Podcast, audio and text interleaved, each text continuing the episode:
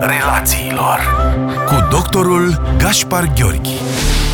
Bun găsit tuturor! În ediția de astăzi vă invit să vorbim despre ce au învățat oamenii în cele două luni de stare de urgență. Următoarele idei nu mi-aparțin în totalitate, multe dintre acestea le-am auzit de la clienții, pacienții, prietenii și colaboratorii mei. În cele 8 săptămâni de anxietate și vulnerabilitate colectivă am învățat că în această viață am mult mai puțin control decât mi-aș fi imaginat. Că de fapt nu pot să-mi controlez nici partenera, nici ziua de mâine, tot ceea ce pot controla este răspunsul comportamental pe care l-am atunci când vine vorba de acțiunile mele. Am învățat că relațiile și atingerile fizice sunt mult mai valoroase, că putem ieși din starea de urgență doar dacă ne unim forțele și dacă învățăm să ne gestionăm frustrările amânând cât mai mult recompensele. Iar aceste recompense sunt reprezentate de îmbrățișarea părinților, de ieșitul la prânz cu prietenii, de mersul la cinema, de timpul petrecut într-o librărie. Am învățat că respirația este esențială dacă intenționez să-mi gestionez mai bine frica, anxietatea și panica. Că este spre binele meu să învăț să respir într-o manieră conștientă, exact așa cum am reînvățat în ultima perioadă să mă spăl mult mai des pe mâini.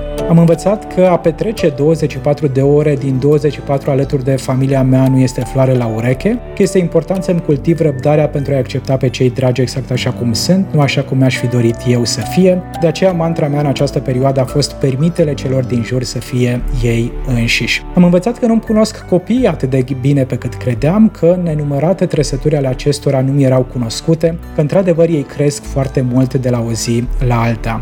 Am învățat că relația copiilor cu tehnologia poate fi mai valoroasă decât ce ar fi imaginat vreodată, iar uh, vreodată cineva, iar data viitoare când voi avea pornirea de a le spune ce nu au voie să facă, mă voi gândi de două ori cum anume să le pun această limită în așa fel încât să nu le afectez dezvoltarea unor abilități care i-ar putea ajuta foarte mult în viitor. Am învățat că a sta în canapea și a aștepta să treacă timpul nu este o activitate atât de plăcută și de ușoară, cum este foarte dor de locul meu de muncă și de libertatea de a ieși din casă. Am învățat că viața de cuplu necesită uneori protocoale de politețe, să știi când să vorbești și când să asculți, să ai curajul de a spune apreciez, te rog, mulțumesc, înseamnă mult pentru mine. Toate acestea probabil că sunt dovezi de inteligență relațională. Am învățat că viața este compusă dintr-o serie de capitole, unele mai grele, altele mai ușoare și că niciodată nu poți să știi când este nevoie să fii flexibil și să te adaptezi la schimbările care apar, dar oricât ar fi de greu, fiecare criză vine cu siguranță cu multe posibilități de creștere și de dezvoltare.